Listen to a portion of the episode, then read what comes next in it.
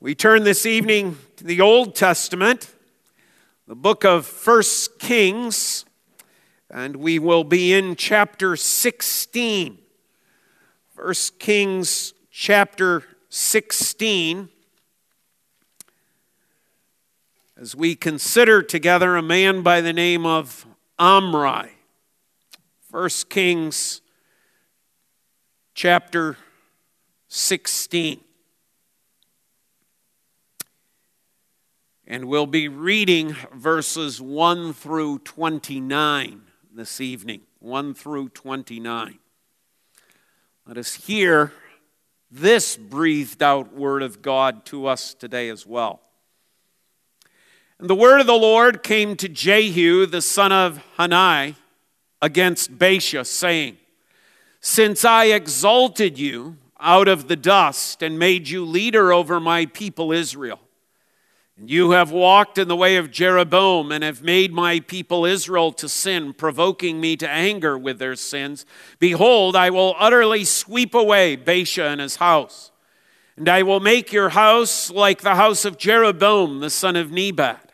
Anyone belonging to Baasha who dies in the city, the dogs shall eat, and anyone who dies in the field, the birds of the heavens shall eat." Now the rest of the acts of Baasha and what he did and his might, are they not written in the book of the Chronicles of the kings of Israel? And Baasha slept with his fathers and was buried in Tirzah. And Elah his son reigned in his place. Moreover, the word of the Lord came by the prophet Jehu, the son of Hanani, against Baasha and his house, both because of all the evil that he did in the sight of the Lord, provoking him to anger with the work of his hands, in being like the house of Jeroboam, and also because he destroyed it. In the twenty-sixth year of Asa, king of Judah, Elah, the son of Baasha, began to reign over Israel in Tirzah, and he reigned two years. But his servant Zimri, commander of half his chariots, conspired against him when he was at Tirzah, drinking himself drunk in the house of Arzah, who was over the household in Tirzah. Zimri came in and struck him down and killed him in the twenty-seventh year of Asa, king of Judah, and reigned in his place. When he began to reign, as soon as he had seated himself on his throne, he struck down all the house of Baasha. He did not leave him a single male of his relatives or his friends.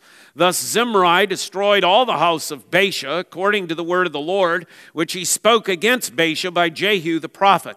For all the sins of Baasha and the sins of Elah his sons, his son, which they sinned, in which they made Israel to sin, provoking the Lord God of Israel to anger with their idols. Now the rest of the acts of Elah and all that he did, are they not written in the book of the Chronicles of the kings of Israel?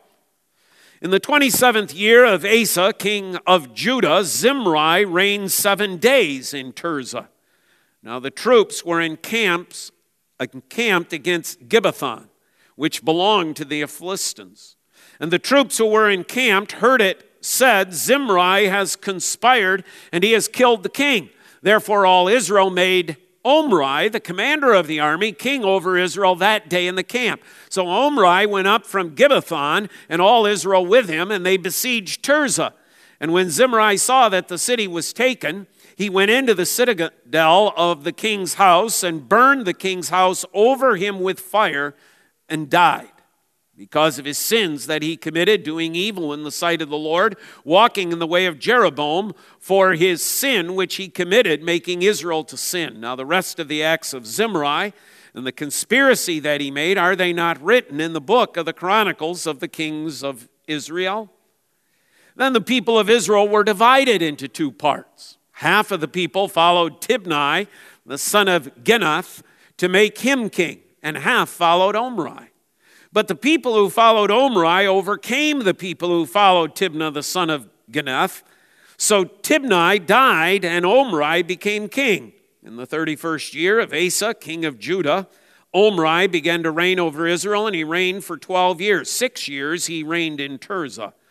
He bought the hill of Samaria for, from Shemer for two talents of silver, and he fortified the hill and called the name of the city that he built Samaria, after the name of Shemer, the owner of the hill.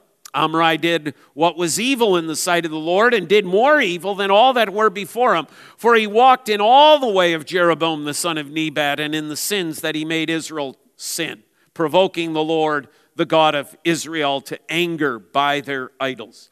Now, the rest of the acts of Omri that he did and the might that he showed, are they not written in the book of the Chronicles of the Kings of Israel? And Omri slept with his fathers and was buried in Samaria, and Ahab his son reigned in his place.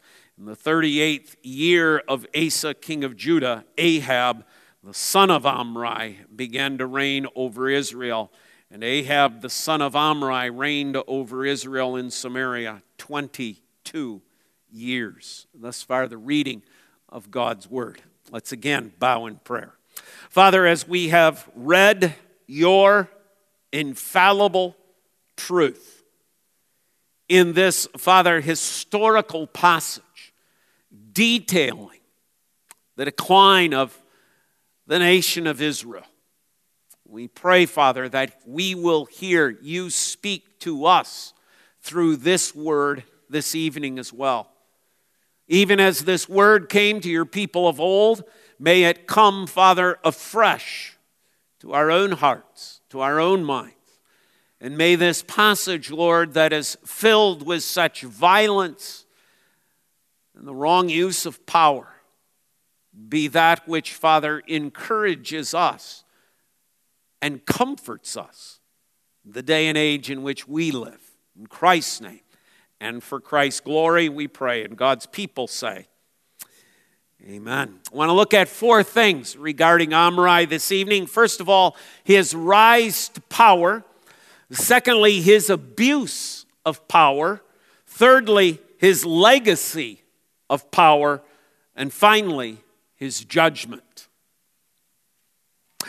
When you read of the life of Omri, indeed when I read as much as I have in this passage of First Kings chapter sixteen, it is read in the context of Asa, is it not? Asa's name is probably mentioned more than anybody else's name. And it, and it always is referencing how many years Asa is into his reign. We have it mentioned in verse eight, verse fifteen, verse twenty-three, and verse twenty-nine. In total, Asa, who is the king of Judah, is going to reign forty-one years. Meanwhile, over here in the nation of Israel, we're just running through leader after leader after leader. What is the context? Well, go back one chapter. Right, go back to the chapter fifteen, go down to verse nine. And just listen to the about the reign of Asa as compared now to that which we've read in First Kings sixteen and that we'll look at more specifically in regards to, to Omri. Listen to the word of the Lord in regards to Asa. In the twentieth year of Jeroboam, king of Israel, Asa began to reign over Judah, and he reigned forty-one years in Jerusalem. His mother's name was Maacah, the daughter of Abishalom. And Asa did what was right in the eyes of the Lord, as David his father had done. He put away the male cult prostitutes out of the land and removed all the idols that his fathers had made. He also removed Maacah, his mother, from being queen mother, because she had made an abominable image for Asherah. And Asa cut down her image and burned it at the brook Kidron. But the high places were not taken away. Nevertheless, the heart of Asa was wholly true to the Lord all his days. And he brought into the house of the Lord the sa- sacred gifts of his father and his own sacred gifts, silver and gold and vessels. That's the king who's reigning in Judah for forty-one years. A man who does that which is right, so right that even when it came to his own mother, he says, out of here, out of here. You're a wicked woman. You're about wickedness. You're not going to have an influence upon my life. You are removed from your position. In contrast, we have this mess going on in Israel. So first of all, let's look at, from chapter sixteen, Omri's rise to power. Who is he? What is his position? Well, we are told in verse sixteen that his position is that he is the commander of the army. So Omri's position prior to being king is being commander of the army. But that gets a little tricky because the guy who is king, as we're reading there, is a man by the name of Zimri, but he's only been around seven days. What it means then is that Omri is the commander of the army from the previous king. And that fella's name is Elah. Only reigns two short years. Elah has sent Omri on a mission. And the mission is, go to the city of Gibbethon and lay siege against it. It's a Philistine town. Let's take it. This is what the Lord has given to us, as it were. Let's take it. So Omri is off laying siege on this city, attacking this Philistine city for Elah. Zimri conspires against Elah. Now notice that Zimri is the guy who is in charge of the chariots. So he, you're not going to use chariots in a siege of a city. So he uses the opportunity with the army gone, with the commander gone, for a coup. And he kills Elah. And he kills all of the house of Elah's father, who was Baasha. Now that is according to the word of the Lord through Jehu the prophet. This is God's judgment upon Baasha, including the death of his son Elah. Now, how does Omri, who is the commander of the army, way over there in some Philistine territory, how does he end up being king? Well, the passage tells us, right? Look at verse sixteen.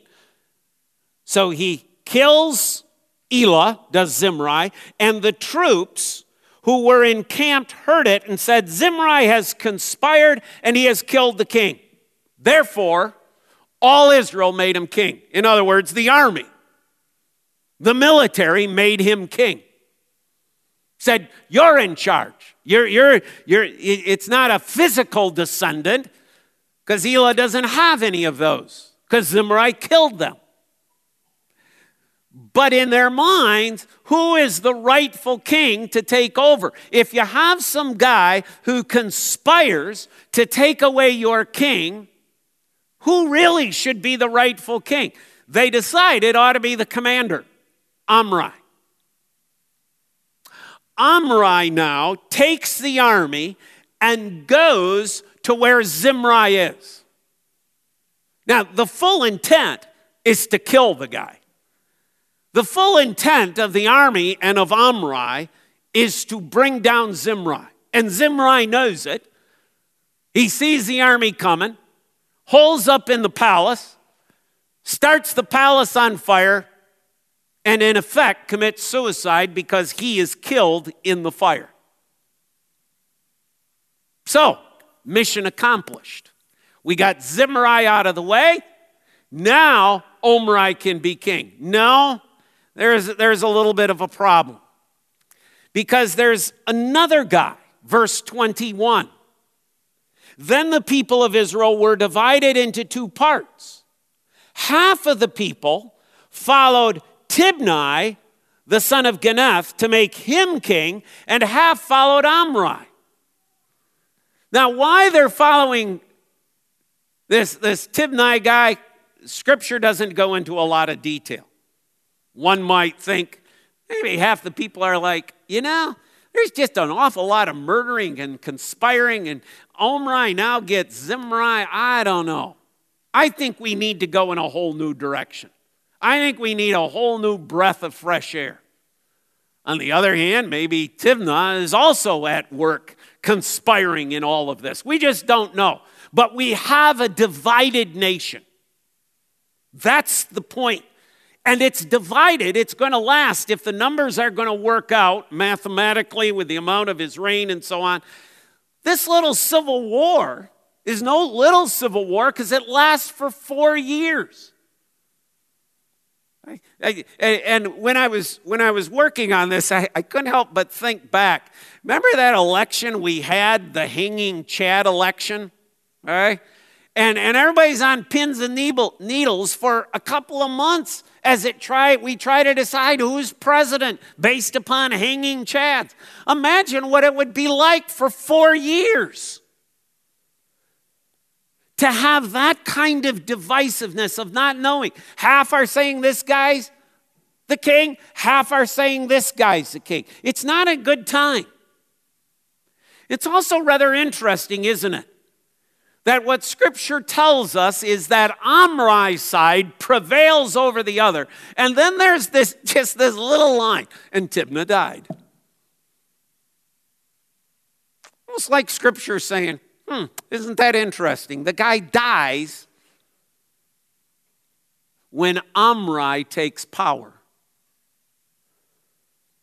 wonder if there's more to his death than just, yep, natural causes. Yep, just like that. After the day after Omri takes over, look at that. He just keeled over and died.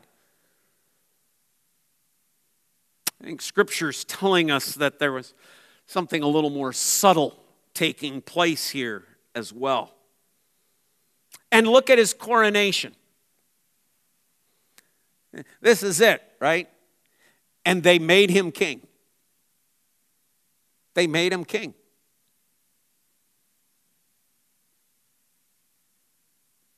So Tibni died, and Omri became king.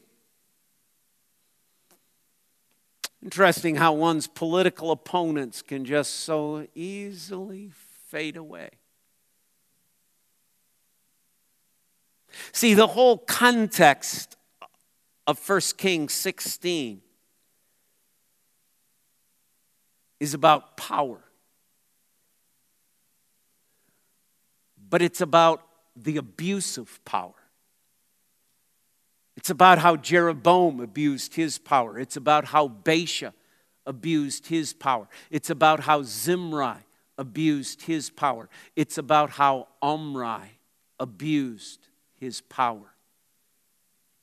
That's what, see, and on the other side, what do we have? We have Asa,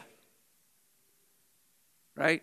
So you have all of this going on, Omri's rise to power, all of this conspiracy.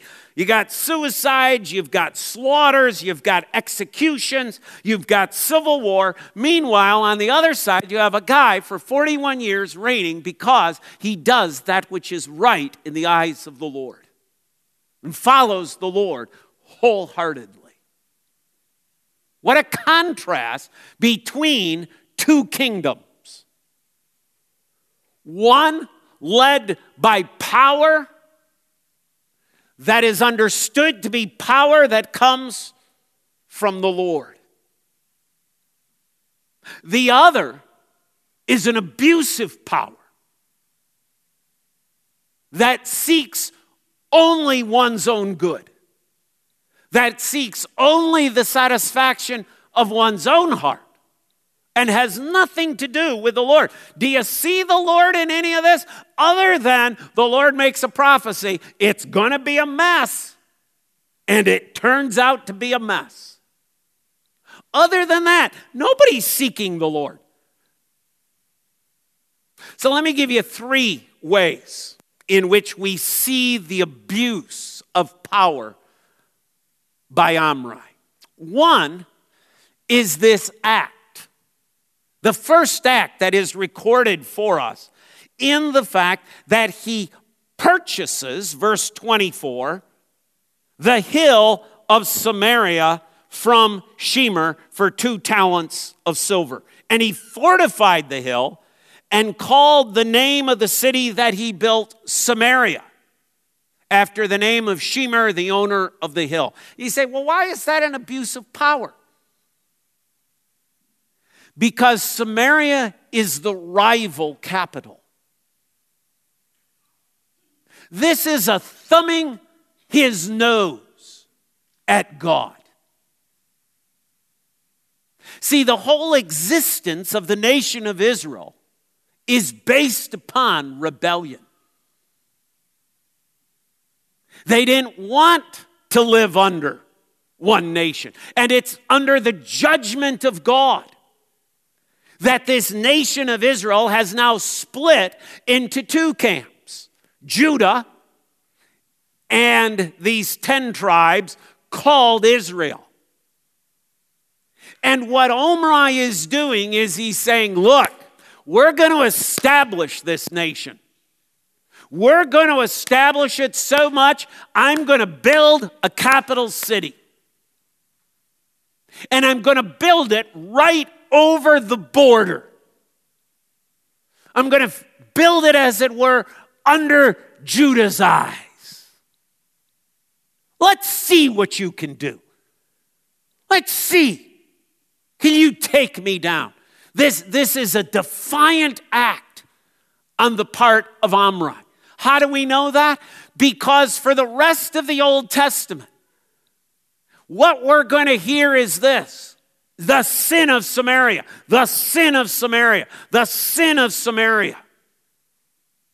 The nation of Israel is going to become identified with this city and the evil and the wickedness that comes out of this city.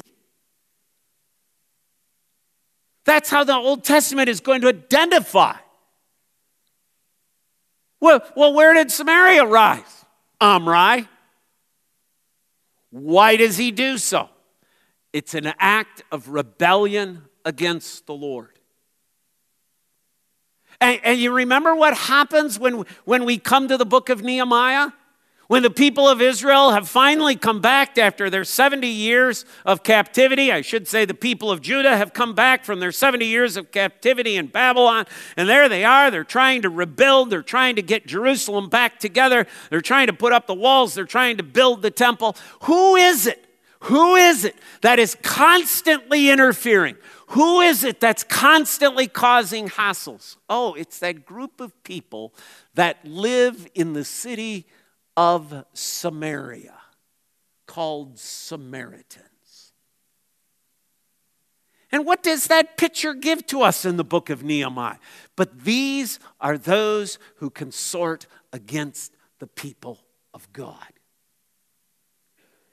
It is not, my friends, insignificant that Omri buys this field and makes Samaria his capital. It is an abuse of his power. Do you also catch in that what he isn't doing? What was he doing before all of this? He was battling Philistines. He was battling the enemies of God. What's he doing now? Establishing his own empire, establishing his own kingdom, not fighting the Lord battle. He's establishing himself. Secondly, he continued Jeroboam's sins. Verse twenty-six. For he walked in all the way of Jeroboam the son of Nebat, and in the sins that he made Israel to sin, provoking the Lord, the God of Israel, to anger by their idols. Now, what is it that Jeroboam did?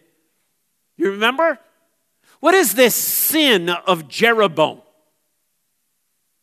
The sin of Jeroboam is this: he took, as it were, the entire Levitical law that pointed to Christ, and he replaces it with his own version. It's as if he takes out and rips out the book of Leviticus and says, no, no, no, no, no, no, we're going to do it my way, and inserts the book, as it were, of Jeroboam.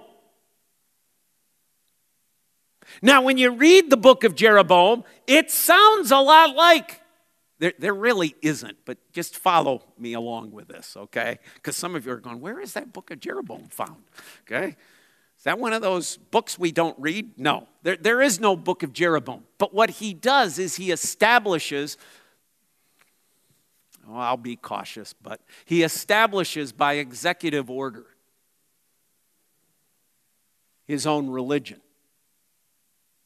He takes out Leviticus, puts in Jeroboam. And when you read it, you go, this sounds like Leviticus. This sounds like the way the people of God are supposed to worship. Oh, yeah, but he's tweaked it. He's tweaked it.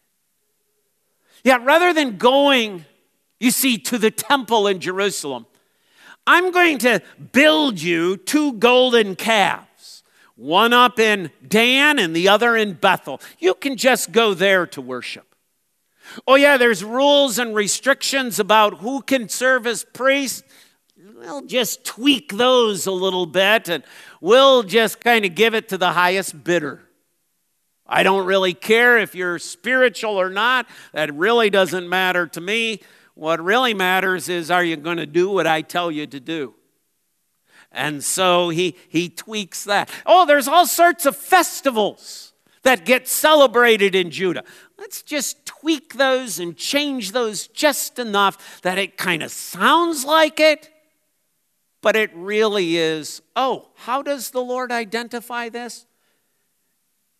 They're idols. See, God doesn't call that compromise. Ah, you're kind of close. Not bad. Good try.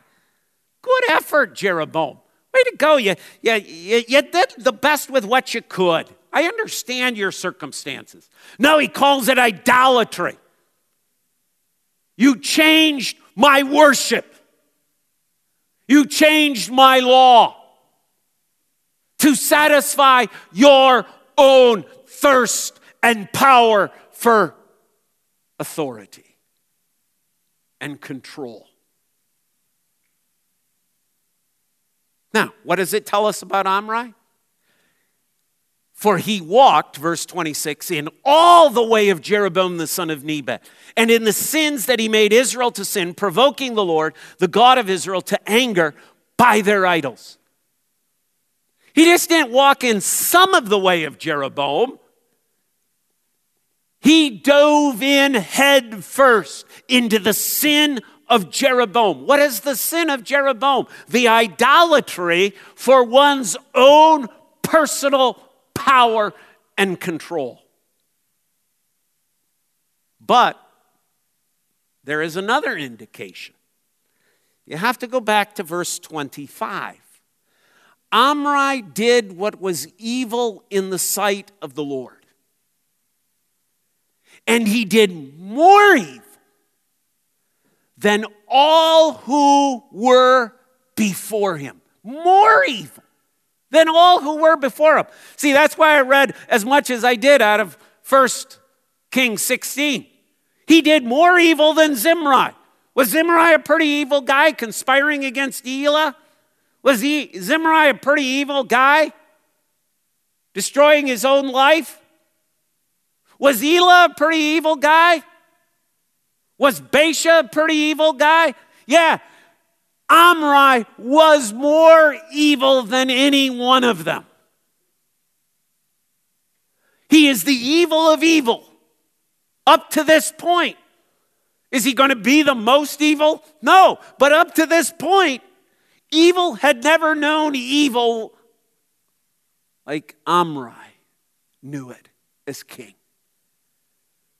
He had been given a position of power, and he abused that power for his own purposes, for his own good, not for the good of his people, not for the benefit of the people of Israel. This is his own power, hunger at work. And what a legacy of power. What follows from him? Well, look at his son, verse twenty-nine. In the thirty-eighth year of Asa, king of Judah, Ahab. Mm. Verse thirty, and Ahab the son of Omri did evil in the sight of the Lord more than all who were before him. What kind of legacy of power did Omri establish in Israel? Well, here's my offspring. My offspring is Ahab, and he's worse than I am. Kind of legacy. Go down to verse thirty-one. And as if it had been a light thing for him to walk in the sins of Jeroboam the son of Nebat, he, that is Ahab now, took for his, his wife Jezebel, the daughter of Ethbaal, king of the Sidonians, and went and served Baal and worshipped him. He erected an altar for Baal in the house of Baal, which he built in Samaria. Hmm. A legacy of power. Not only his son, but his daughter-in-law, probably the most infamous woman in all of Scripture, Jezebel. But it extends even further. Okay? Go down to, uh, turn with me to First Kings chapter twenty-two. First Kings chapter twenty-two.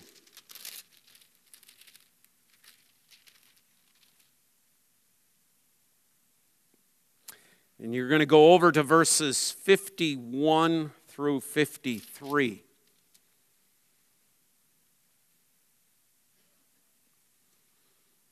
Ahaziah, the son of Ahab. Well, if he's the son of Ahab, who is he in relationship to Omri? It's his grandson. So not only was his son evil, not only is his daughter-in-law evil, listen to what God says in regards to Omri's grandson. Ahaz, the son of, Ahaziah, the son of Ahab, began to reign over Israel in Samaria in the seventeenth year of Jehoshaphat, king of Judah, and he reigned two years over Israel. He did what was evil in the sight of the Lord, and walked in the way of his father, in the way of his mother, and in the way of Jeroboam, the son of Nebat, who made Israel to sin. He served Baal, worshipped him, provoked the Lord, the God of Israel, to anger in every way that his father had done. Turn with me to Second Kings chapter three. Second Kings chapter three.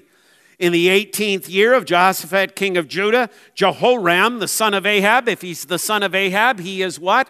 The grandson of Omri. Jehoram, the son of Ahab, became king over Israel in Samaria, and he reigned twelve years. He did what was evil in the sight of the Lord, though not like his father and mother, for he put away the pillar of Baal that his father. Nevertheless, he clung to the sin of Jeroboam, the son of Nebat, which he made Israel to sin. He did not depart from it. More? Sure, we can go more. Let's go to Second Kings chapter eight. Second Kings chapter eight. And we're going to go to verse sixteen. In the fifth year of Joram, the son of Ahab, king of Israel, when Jehoshaphat was king of Judah, Jehoram, the son of Jehoshaphat, became king of Judah. He began to reign. He was thirty-two years old when he became king, and he reigned eight years. And he walked in the ways of the kings of Israel, as the house of Ahab has done. For the daughter of Ahab was his wife. You see the legacy? Now it's crossed over into Judah. Why? Because this guy becomes the grandchild of Omri. Why? Because he marries the granddaughter of Omri. And what is he? He does that which is evil in the eyes of the Lord. Oh, and we're not done yet. Let's go to Second Kings chapter eight, verse twenty-six. In the twelfth year of Joram, the son of Ahab, king of Israel, Ahaziah, the son of Jehoram, king of Judah, began to reign. Ahaziah was twenty-two years old when he began to reign, and he reigned one year in Jerusalem. His mother's name was Athaliah. Oh, note what we're told. She was the granddaughter of Omri, king of Israel. He also walked in the way of the house of Ahab and did what was evil in the sight of the Lord, as the house of Ahab had done, for he was the son of, he was son-in-law to the house of Ahab. Do you remember what this woman did? She kills off the whole family in order that she might have power. She kills her own grandchildren so that she might have power. Oh, what a legacy. What a legacy this man had, this Omri, king of Israel. But there's more, okay? Go to Second Kings chapter eight, twenty-five and twenty-six. This guy, in the twelfth year of Joram, okay, so I told you about Athaliah. Athaliah has a son. Athaliah is the granddaughter. The son, Ahaziah, is a great-grandson. And what are we told about that great-grandson? Verse twenty-seven, he walked in the way of the house of Ahab and did what was evil. You talk about a generational abuse of power. A man called Omri. This is what Scripture reveals. This is what Scripture tells us about this man. God wanted us to know Omri. And he wanted us to know how a power can be so abused. And the devastating effects as a legacy for generations. Two nations affected by the evil of Omri. All of God's covenant people fall under this reign of terror from Omri, king of Israel. But that's not God's final word. Never is. We learn in the chapters that come about a man by the name of Jehu, a man who is anointed by Elisha to be the king of Israel. And Jehu becomes God's means, God's instrument, God's appointed. Not self-appointed, God's appointed means of dealing with the house of Ahab, the house of Omri. And it is through Jehu that that entire family clan is executed. Well, they probably all thought they were secure. But God has his own timetable. Some of these kings, Omri, for example, reigns twelve years. Ahab reigns twenty-two years. Lengthy reigns. Yet God, as it were, gives his people over to these evil kings as his judgment upon them for their involvement in these horrific sins. Turn with me to Psalm two. Psalm two. Why do the nations rage and the peoples plot in vain? The kings of earth set themselves and the rulers take counsel together against the Lord and against his anointed, saying, let us burst their bonds apart and cast away their cords from us. He who sits in the heavens laughs. The Lord holds them in derision. Then he will speak to them in his wrath and terrify them in his fury, saying, as for me, I have set my king on Zion, my holy hill. I will tell of the decree. The Lord said to me, you are my son. Today I have begotten you. Ask of me, and I will make the nations your heritage and the ends of the earth your possession. You shall break them with a rod of iron and dash them in pieces like a potter's vessel. Now therefore, O kings, be wise. Be warned, O rulers of the earth. Serve the Lord with fear and rejoice with trembling. Kiss the Son, lest he be angry and you perish in the way, for his wrath is quickly kindled. Blessed are all who take refuge in him. There's God's perspective. in the midst of evil, abusive power, God laughs. Who do you think you are? Who do you think you are? To oppose me, to oppose my son, to oppose Jesus Christ. Who do you think you are? Isn't it good to have that perspective in life? We have a God who laughs.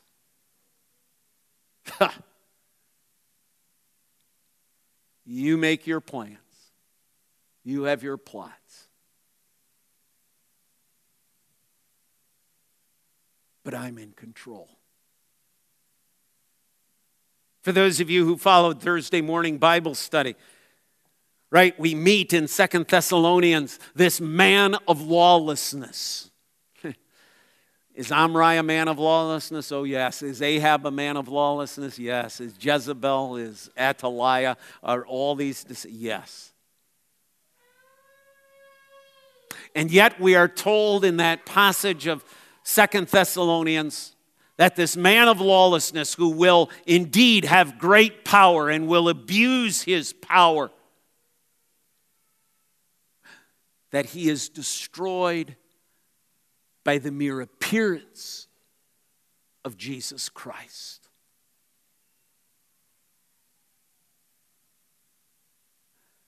My friends, many of those who rule over us, many, in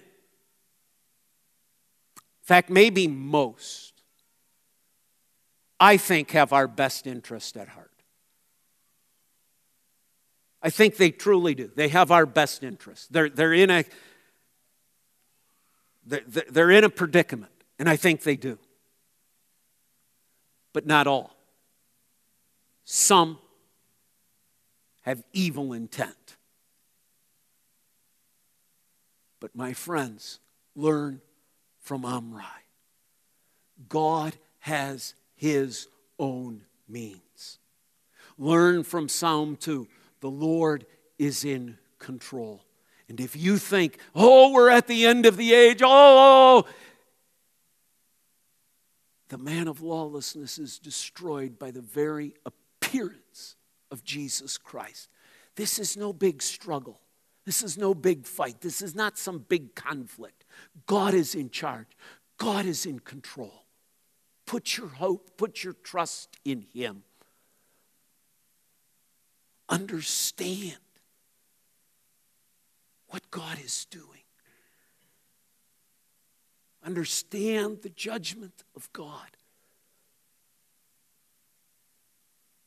But also rejoice in the mercy of God. Amen. Amen. Father, this was a bad man. This was an evil man.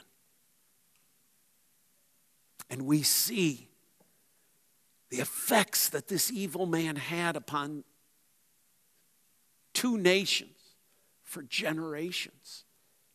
Sad. And yet you were in control. You had appointed a man, Jehu, by who would be the means by which judgment would come. Even as you have appointed your son to be the judge of all the earth. We are not to, we, we can't look into the heart and mind of every person. We, we can't make those judgments. But the Lord Jesus Christ does. And he sees. He knows. And every act of wickedness will be called into an account.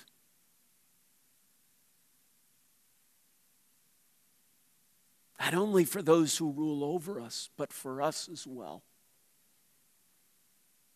Ah, what a blessing that we could sing this morning. No condemnation. Why? Because of Christ. Because of Christ. by grace, we've been saved.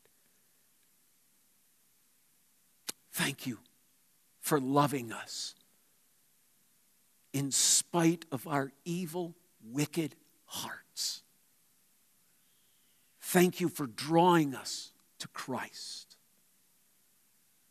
And we pray that we might live lives of faithful gratitude in the midst of the world in which we live today as well. In Christ's name and for Christ's glory. And God's people say, amen.